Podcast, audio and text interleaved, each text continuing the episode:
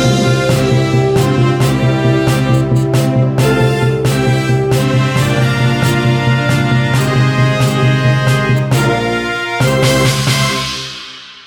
L'episodio che ha ispirato la data nella quale in molti paesi del mondo si celebra la festa del lavoro avvenne negli Stati Uniti a Chicago il primo maggio del 1886. Quel giorno era stato indetto uno sciopero generale in tutti gli Stati Uniti, con esso gli operai rivendicavano migliori e più umane condizioni di lavoro. A metà 800 non era raro che si lavorasse anche 16 ore al giorno e la sicurezza non era un tema contemplato. La protesta andò avanti per tre giorni e il 4 maggio culminò con una battaglia tra i lavoratori in sciopero sciopero e la polizia di Chicago, 11 persone persero la vita in quello che sarebbe passato alla storia come il massacro di High Market. Tre anni dopo, il 20 luglio del 1889 a Parigi, durante il primo congresso della Seconda Internazionale, fu lanciata l'idea di una grande manifestazione per chiedere la riduzione della giornata lavorativa a 8 ore. Nella scelta della data si tenne conto proprio degli episodi di Chicago del 1886 e si decise di celebrare il lavoro e la lavoratori il primo maggio. L'iniziativa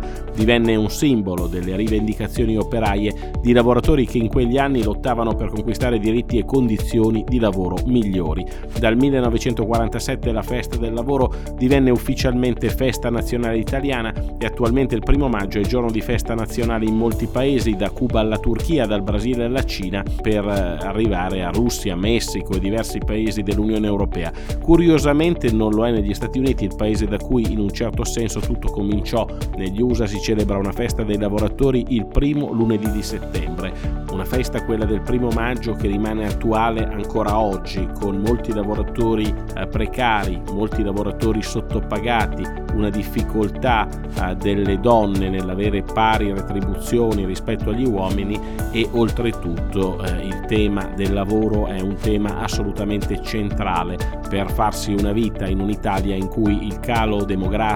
il calo delle nascite pesa moltissimo sul fare futuro. L'auspicio di tutti è che non sia un primo maggio di retorica ma che sia un primo maggio di sostanza, di risposte vere a chi un lavoro l'ha perso eh, e cerca di reinserirsi, ma anche eh, servono risposte e misure di sostegno eh, per tutti quei giovani eh, che, completato il loro percorso di formazione, devono entrare con dignità nel mondo del lavoro e magari non scappare all'estero per investire eh, utilmente eh, tutto ciò che hanno imparato e le loro energie migliori.